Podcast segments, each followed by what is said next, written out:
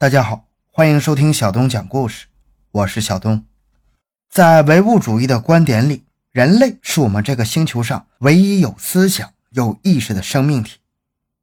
那些所谓的能借天地灵气修炼成人形的山精鬼怪和魑魅魍魉，只存在于神话传说中。那么，现实的世界究竟存不存在这样的生物呢？在1998年轰动全台湾的红衣小女孩事件里，也许我们可以得出一些不一样的结论。回到现场，寻找真相。小东讲故事系列专辑包含档案追踪、档案纪实、奇闻档案，更多精彩请关注同名微信公众号小东讲故事。以上专辑由喜马拉雅独家播出。1998年3月，台湾台中市一个大家族和一些朋友相约到台中郊区的大坑风洞石景区游玩。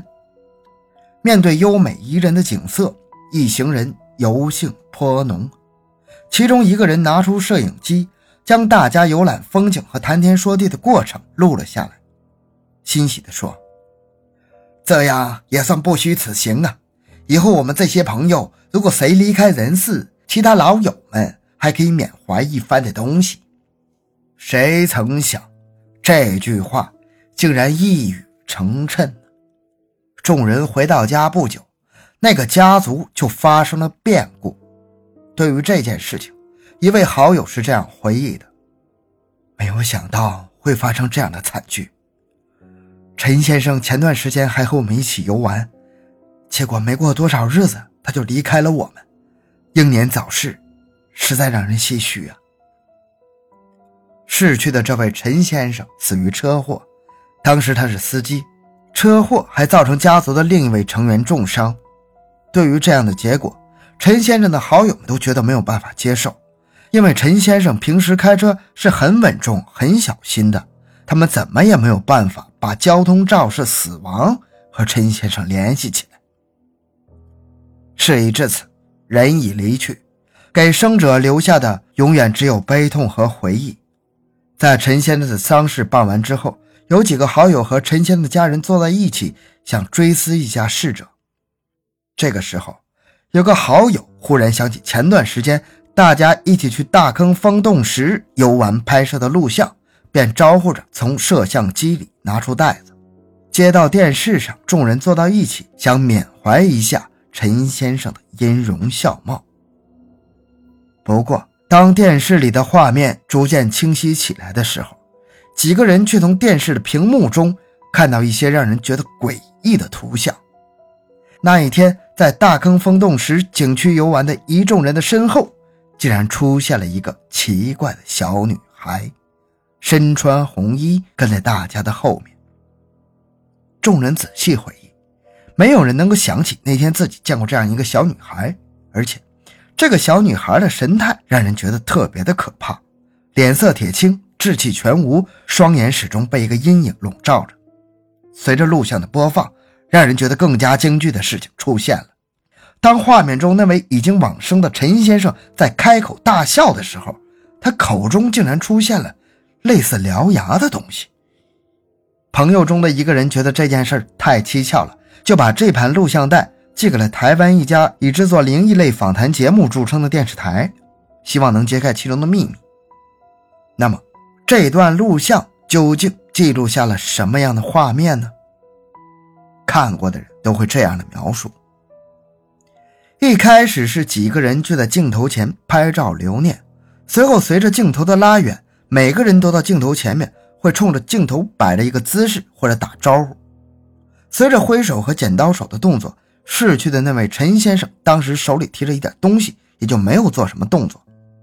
第一次，他对镜头微微笑了笑，随后镜头拉近，给了一个面目特写。这个时候，从画面上就可以清楚地看到，陈先生咧开的嘴里有两根类似獠牙的东西。而此时他的面容在这一瞬间变得十分狰狞，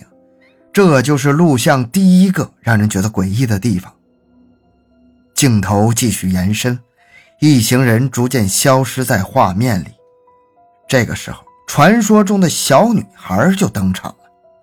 她身穿一件红色的格子衫，头发梳得比较整齐，跟在队伍后面不快不慢地走着，面容显得很严肃。也确如陈先生的好友所描述的那样，双眼被一片阴影所盖住。电视台为这件事做了一期节目，播出后获得了不错的反响，但是没有人想到的是，因为这期灵异访谈节目的播出，另外一件让人瞠目的事件也浮出了水面。一名观众在看到了节目之后，找到了栏目组，要向他们述说一段自己的遭遇。那位观众的经历大概如下：他也曾因为一个偶然的机会见到了那个红衣小女孩，然后就被缠上了。这段时间事业一直下滑，运气背到了极点，甚至遭遇好几次差点要命的意外。他一度以为自己将不久于人世，正在无助的时候看到了这个节目，于是决定鼓起勇气来求助。不过在电视台，他却拒绝再观看那卷录像带，并且说今生再也不想见到那个红衣小女孩了，因为他看了之后整个人非常难受。关于这一点，节目的主持人早就想到了，栏目组甚至为做好节目的延伸，还请来了一位法力高强的法师，以便解决这个事情。咱们这几期的节目也可以看出来，这个台湾关于迷信这块还真是捏得死死的，总是会弄这些灵异的事儿，煞有其事。咱们回过头来接着说故事。接下来，奇怪的事情接踵而至了。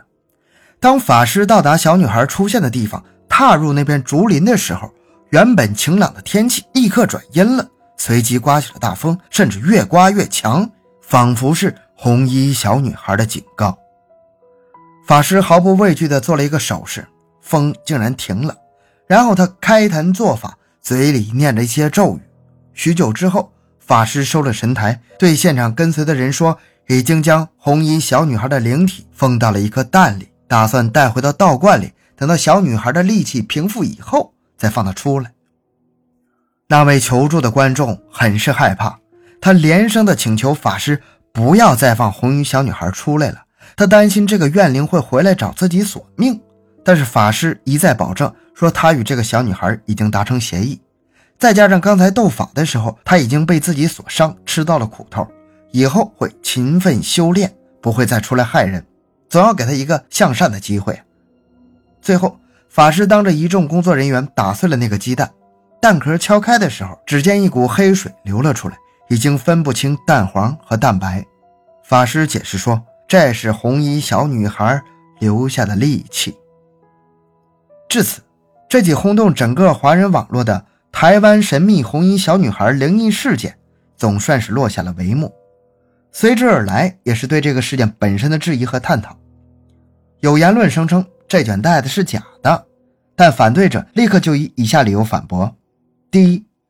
指责录像带伪造的人拿不出具体的证据，都只能用听说之类的话带过。第二，这卷录像带牵涉到一位已经往生的先生，没有人会拿逝者来开玩笑的。第三，影片拍摄者与陈先生家族都亲自接受过访问，证明录像带的事情不虚。第四，几乎所有接受访问的法师看过录像带以后，都认为那个小女孩是个不好的东西，不能接近。最后，反对者得出的结论就是，这个所谓的红衣小女孩外表看起来像人类，但实际上却是另外一个空间的灵体，很有可能就是神话传说里的山精水怪之类的生物，她只不过借了一个小女孩的形象在外活动。但脸上的那股妖气和诡异的举动是怎么也藏不住的，而当时的那个陈先生一定是因为什么原因冲撞了他，所以才遭到了横祸。不过随着对这件事情的调查，近年来一个新的论点在互联网上形成，一些好事者根据录像带里的画面，经过艰苦的求索，最后终于找到了事件里的红衣小女孩。根据他们公布的情况来看，这个所谓的红衣小女孩不过是在大风坑洞时游览的另外一家的成员而已。但当时这件事情闹得实在太大了，小女孩的家人出于对女儿的保护，始终不愿意让她出来面对台湾的媒体，这也是人之常情。试想，台湾地区的一些媒体本来就是追求收视率为第一任务，如果小女孩的身份公开，随之而来的采访报道很有可能将一个本来生活很平静的女孩子人生打乱，那应该也不是已经往生的陈先生的遗愿吧。我声明一下，我本人呢是无神论者，对这种灵异呀，对这种神秘的事件呢，我相信这些所有的灵异事件，包括这期和我以前讲过的所有的故事，都会有一个合理的解释。但是在找到解释之前呢，我觉得也不妨咱们了解一下这个事件。你哪怕是想批判这件事儿，哪怕是想破解这件事儿，你最起码你得知道最初的源头，它这故事是什么样的，对吧？所以对于这些故事的真实性呢，我建议您不要太过于较真儿。您如果感兴趣的话，您可以再多找一些其他的资料，有一个您心中自己的判断。在那个官方的合理的解释没有正式出现之前，谁也说不清这是怎么回事。我在网上找了一下这个视频，还真让我找到了。您只要在微信公众号小东讲故事上发送关键字红衣小女孩，就可以看到这个视频。